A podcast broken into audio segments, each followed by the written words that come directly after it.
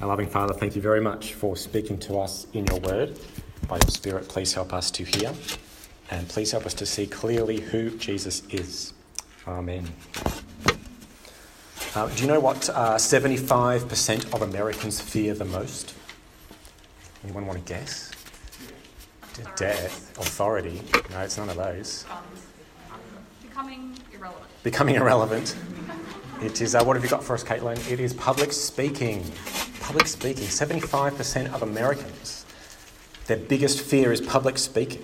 Um, this is according to the American National Institutes of Mental Health. Their biggest fear is public speaking. So good on all of you who've got up the phone at Uni Church tonight. You're doing very well. It's hard to speak publicly, isn't it? It's pretty terrifying. Um, I think you risk looking silly. You risk being rejected, really. But don't you think it's weird? Don't you think it is weird that more people are afraid of public speaking than are afraid of death? Because uh, comedian Jerry Seinfeld once said, that means that if you're at a funeral, most people would rather be in the casket than giving the eulogy. and doesn't that just expose this statistic for being as ridiculous as it really is, actually? It's ridiculous. Because, look, when push comes to shove, I'm sure most of you would rather have a microphone in your hand than be killed, wouldn't you? Most of you. Um, it seems to me that, well, in our society, in the West at least, it's all about um, keeping death at bay. It's not, we don't care about public speaking or not public speaking. Our society is not built around avoiding public speaking, it's built around avoiding death. We avoid death at all costs. That's why most of Australia is in lockdown at the moment. Because if this pandemic gets up ahead of steam, people will die. And we're afraid of dying. That's why we pump so much money into healthcare each year. Can anyone guess to the nearest billion? how much Australia spent on healthcare in the 2019 20 financial year? 63, you're not even close, Romy. Keep going. 87, you're a bit too far now. It's $81.8 billion on healthcare, on not dying in one year alone. We're afraid of dying. Uh, and it's the ultimate threat, isn't it? What does King George sing in Hamilton? he sings his love song to the American rebels You'll be back, cause when push comes to shove, I will send a fully armed battalion to remind you of my love. When push comes to shove, I will kill your friends and family to remind you of my love. It's the ultimate threat because we are afraid of dying. And we're so afraid of it, we don't even know how to talk about it, do we? We've got so many other ways to say that someone has died and say they've passed away. Here's some good ones. Um, they've kicked the bucket, they're pushing up daisies, six feet under, croaked, carked it, cactus, left the building, fallen off the perch, dead as a dodo, curtains, gone upstairs. There's one I hadn't heard before um, dirt nap.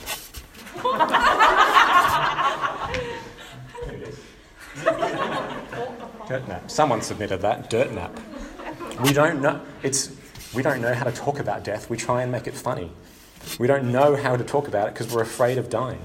And death is so terrifying, I think, because we don't know what comes after it. We don't know what comes after death. Uh, will there be will there be punishment? Will it hurt? Will it be okay? Will there be oblivion? What will happen to us? What will happen to those we leave behind? We don't know.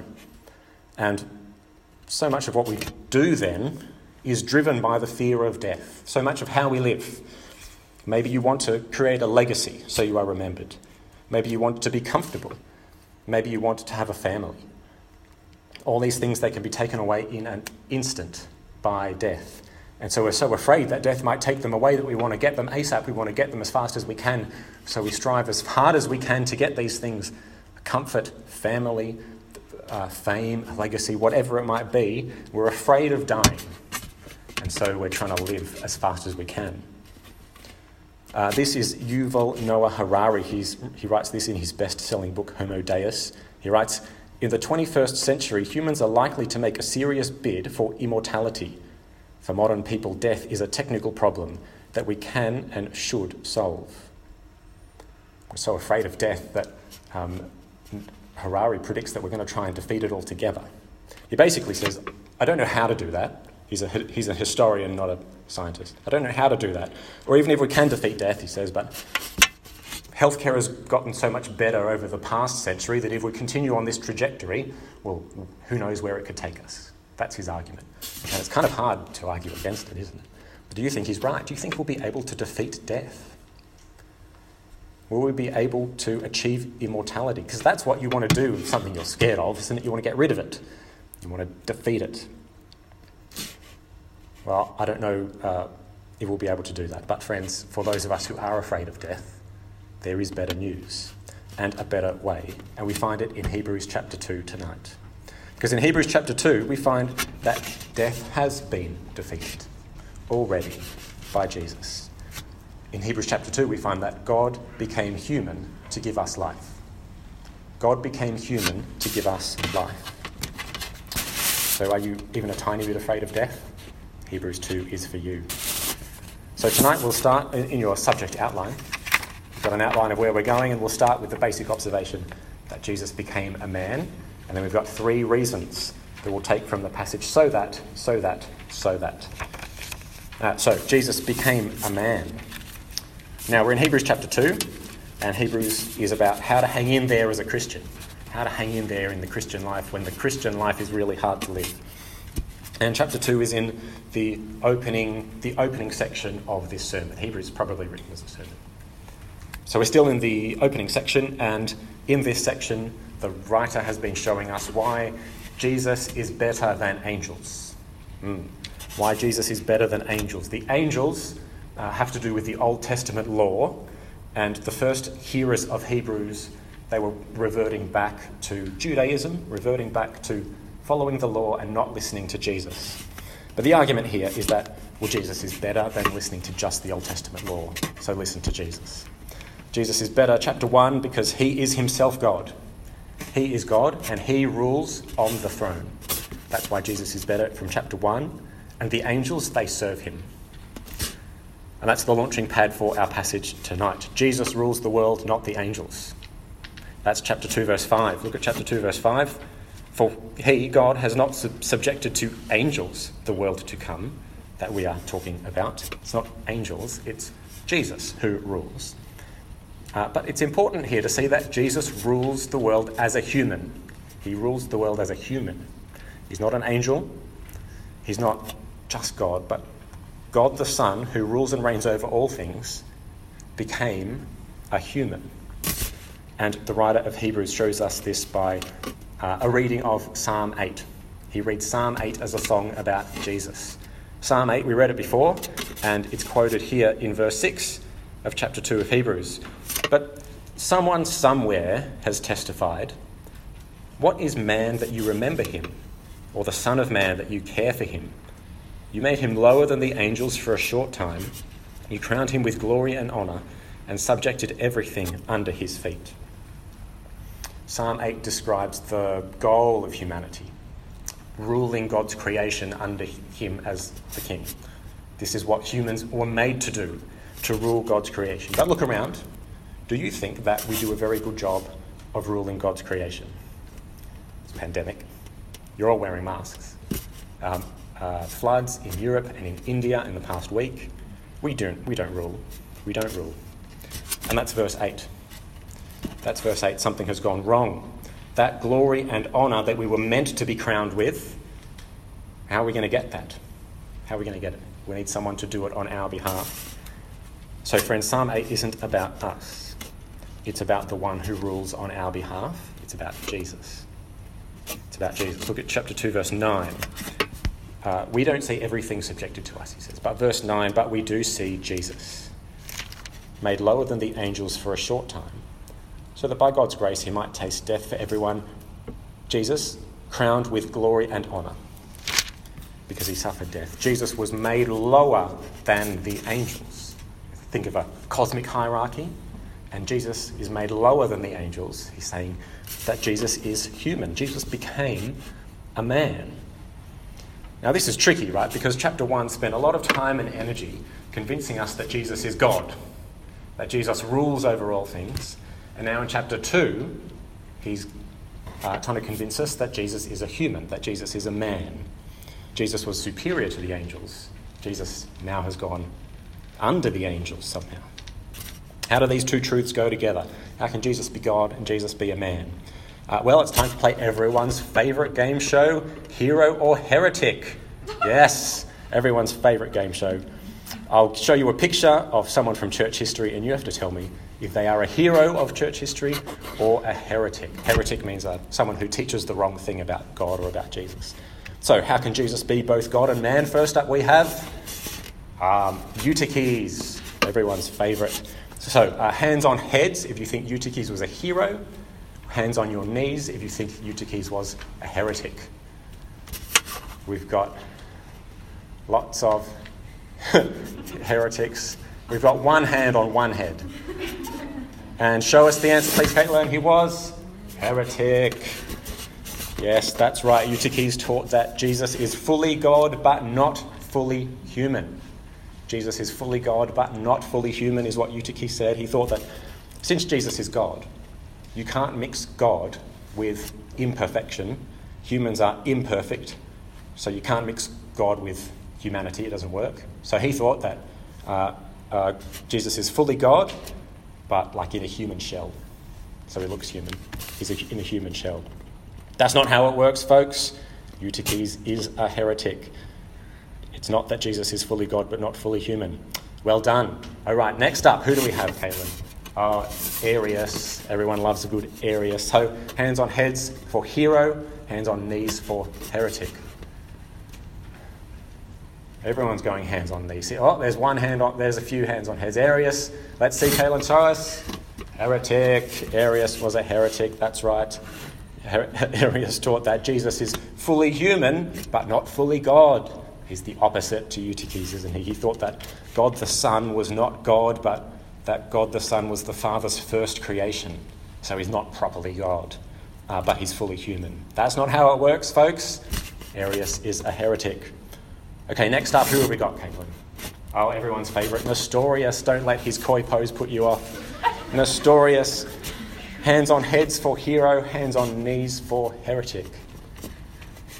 We've got a few more backers for Nestorius. Anyone, anyone want to? Oh, good, we've got some Nestorian people here. Show us, Caitlin. Nestorius was a heretic.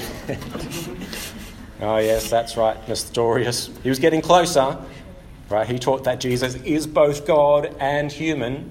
That's good, Nestorius, good job. But Nestorius thought that since um, uh, God and humans, humanity can't coexist in one body, Jesus has to have two different natures. That doesn't work because he's saying that Jesus is like a bottle with water and oil in it that never mix. They're both in there, but they're separate. Jesus has a split personality. He is divided within himself. That's not how it works, folks. Jesus isn't divided within himself. That's not how you fit God and humanity together in one person. Okay, next up, give me uh, who have we got? Oh, this is Cyril of Alexandria. Cyril of Alexandria. So, hands on heads for hero, hands on knees for heretic. Oh, you're starting to work out how it works now. Let's see. Show us, Caitlin. He is a, oh, he's a hero. Congratulations, everyone who backed Cyril of Alexandria. That's right. Cyril taught that Jesus is both God and man, united in one person. United in one person. Jesus is never divided, but the divine and human natures are also never mixed. Never divided, but never mixed. Jesus is fully God and fully man. This is the key to understanding Hebrews chapter 2. Jesus is fully God and fully man. He is fully and totally God, fully and totally man. As God, he rules all things always. As man, he was made lower than the angels for a short time. Remember the tool that I gave you last week on how to read the scriptures well?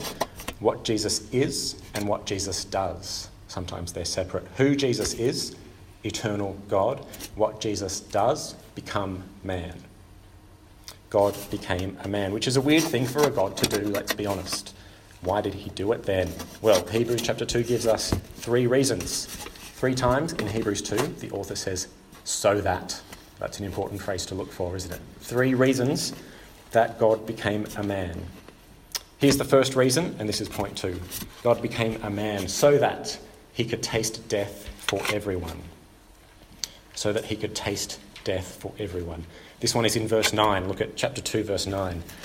We do see Jesus made lower than the angels for a short time, made man, so that, by God's grace, he might taste, de- taste death for everyone. We saw him crowned with glory and honour because he suffered death. God became man so that he could do what we're all afraid to do. God became man so that he could die. Uh, he needed to do that, you see, because it's a fundamental rule of godness that gods can't die. So he had to become human in order to die. Uh, God doesn't know what death tastes like, so he needs to be fully human to taste death. But why would he want to die? Well, what did verse 9 say? He tastes death for everyone. For everyone. Jesus is our representative. We elect representatives to, to Parliament, don't we? Our representative in the National Parliament for this area is, of course, Michael McCormack. Thank you. Everyone knew that, right? And our representative in the state parliament is, of course, mm, Dr. J. Dr. J. Dr. Joe McGirr. Excellent. Thank you, Seb. uh, we have representatives, and they are in our parliament. Michael McCormack, he is our representative when he goes to parliament. It's as though we all in this electorate go to parliament, even when we don't. Uh, when he votes on legislation, it's as though we all vote on legislation. He's meant to represent us and our vote and what we would want. Uh, likewise, we, we are being represented in the Olympics by 478 athletes who are representing Australia. When Kate Campbell wins a medal in the swimming, it's as though we all win a medal. That's why we're all so happy. so too, so too, when Jesus dies as our representative, it's as though we die. It's as though we die. In Jesus, you have already died. This is why it's so important that Eutyches was wrong. Yeah, we don't want Eutyches around here because uh, it's important that Jesus is indeed fully human. Jesus has to be fully human for him to die. Michael McCormack has to live in the Riverina to represent the Riverina. Kate Campbell has to be Australian to represent Australia at the Olympics. Jesus has to be human to represent humans. Jesus became a man so that he might taste death for everyone. So, friends, if you are afraid of death, well, know that Jesus has already tasted it as your representative. You have already died. You have already died because Jesus is our representative. That's reason one. That doesn't tell us the whole picture, and so to our second reason. Point three God became a man so that through his death he might destroy death.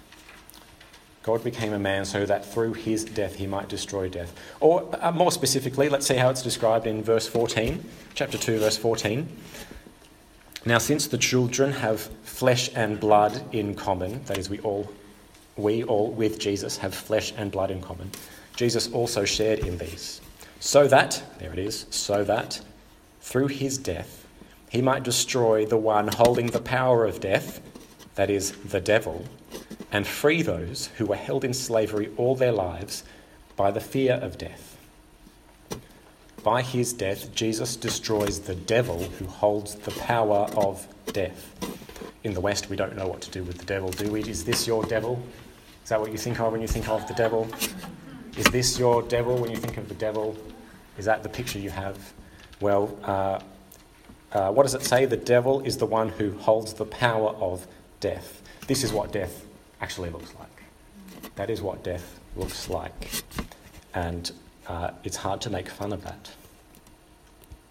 Let's be honest, if you stood at the foot of Jesus' cross looking at him dying there, you would think that death has won wouldn't you?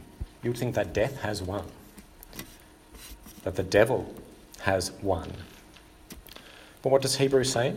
Through his death, Jesus destroyed the one holding the power of death. Because when he rose from the dead, he broke the power of death. He waltzed, waltzed straight into the devil's own stronghold, destroyed his power, and waltzed straight back out again right back to life. Death no longer has any claim on Jesus. And that's why it's so important that Arius was wrong. We don't want Arius around here because it needs to be that Jesus is indeed fully God. Because only a human can die, but only God cannot die. Jesus became a man so that through his death he might destroy death.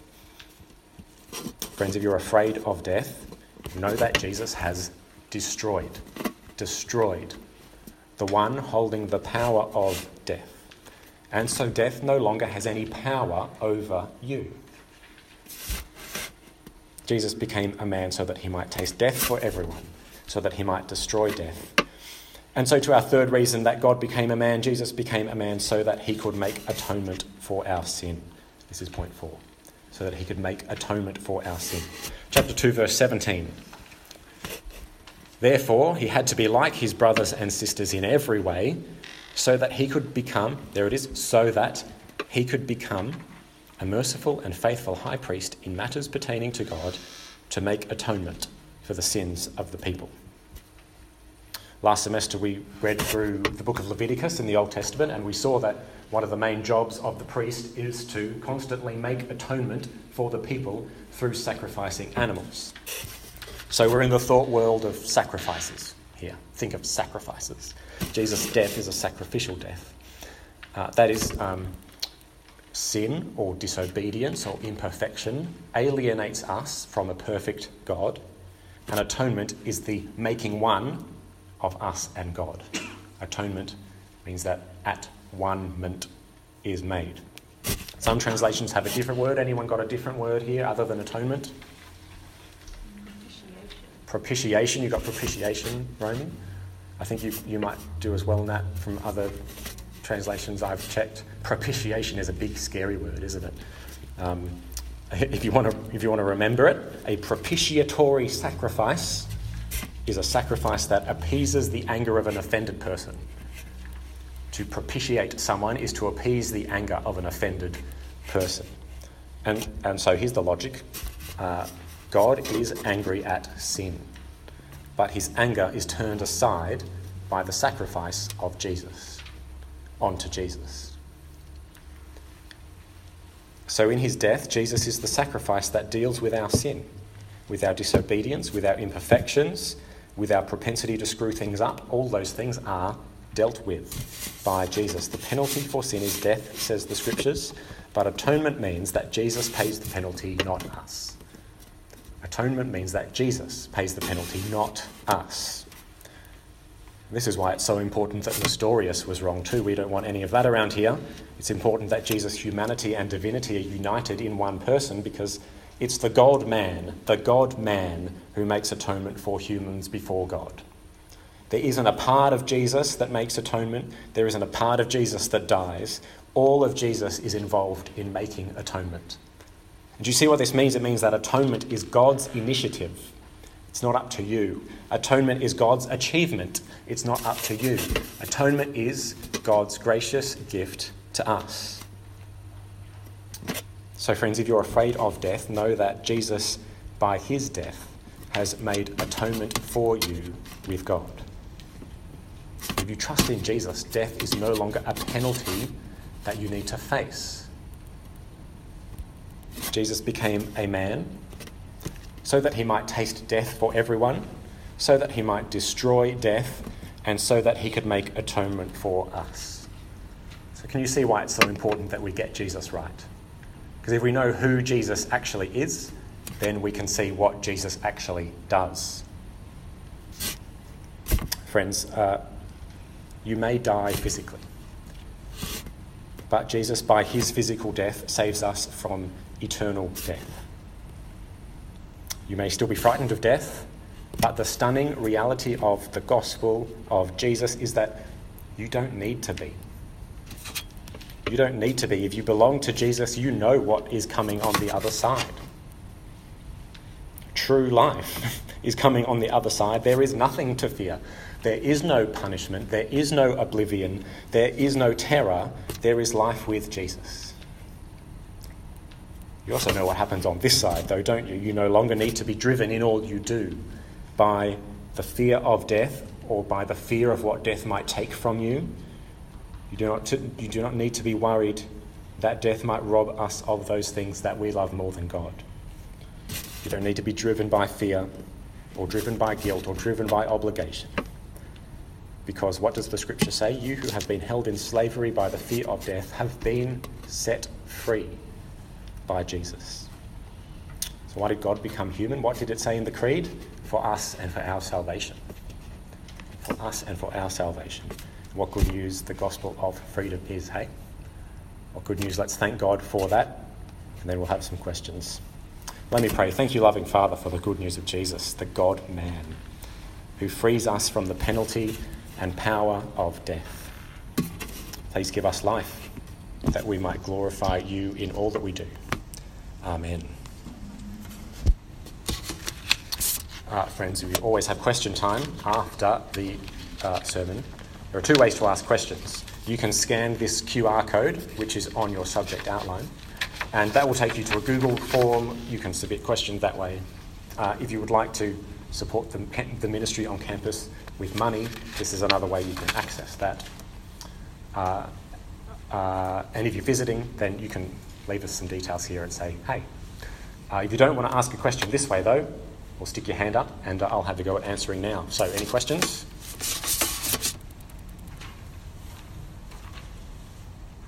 Maybe.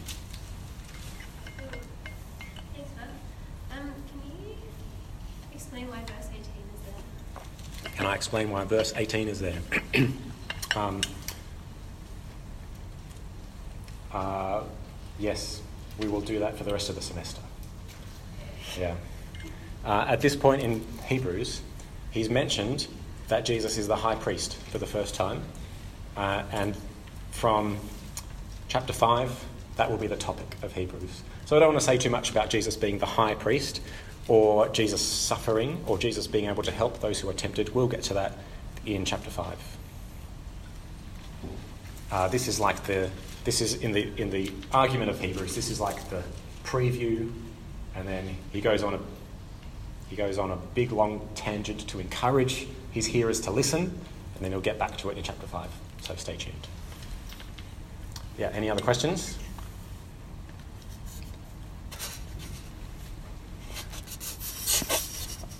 Uh, yes, Karis. Um, uh, in verse 9, it kind of talks about being, like Jesus being crowned with glory and honour because of the suffering of death. Mm. Like, yeah, we kind of, you kind of were saying, and we, we see around us that suffering and death doesn't have much glory and honour. How, how does that work then for Jesus? Like, surely it's because of his resurrection that he's crowned with glory and honor, not because of the suffering of death. Yeah, why is Jesus crowned with glory and honor? Is it because of his death? Well, that, yeah, that's what verse 9 seems to say, isn't it? Verse 9, um, we do see Jesus made lower than the angels for a short time, so that by God's grace he might taste death for everyone, crowned with glory and honor because he suffered death. Um, I don't know if it excludes the resurrection from the reasoning, but there seems to be something about what Jesus does um, in making atonement for us by his own death uh, that leads somehow uh, to him reigning. Uh, uh chapter 1, verse 5, or even verse 4, he became superior to the angels.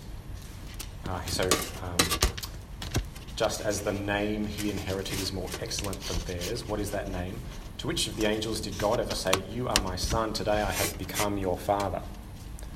Uh, uh, son is um, a messianic term. It's another way for saying uh, uh another way of saying king. Uh, it kind of sounds like because chapter one verse three, he made purification for sins. Chapter one verse five, he is somehow thus called king. Uh, there's perhaps if we think of it like uh, the story of Jesus' life, uh, Philippians 2 gives us a bit more of a story, doesn't it? That uh, uh, the Son did not think that being equal with the Father was something he should use to his own advantage, but he humbled himself to the point of death, even death on a cross. Therefore, God exalted him to the highest place. I think it's that same kind of narrative arc that we get in Hebrews. Uh, because of his death, therefore he is exalted. Uh, this is an example, I think, of the distinction between who Jesus is and what Jesus does. Because uh, um, it makes me nervous to say that God the Son, uh, who is eternal and unchangeable, never reigns or rules. But that's who he is. But what he does is become a human, uh, die, and then be raised. Uh, uh, yep, uh, it's very easy to get tangled in knots, so if that's not a good enough answer, come and chat to me afterwards. Thanks. I'll go maybe one more question. No, no one's got another question. Excellent. In that case, um, we're going to reflect on what we've heard in God's Word tonight with a song. Don't sing because we're not allowed to. Uh, but uh, uh, please do let these words encourage you to think of the God man, truly God, truly man.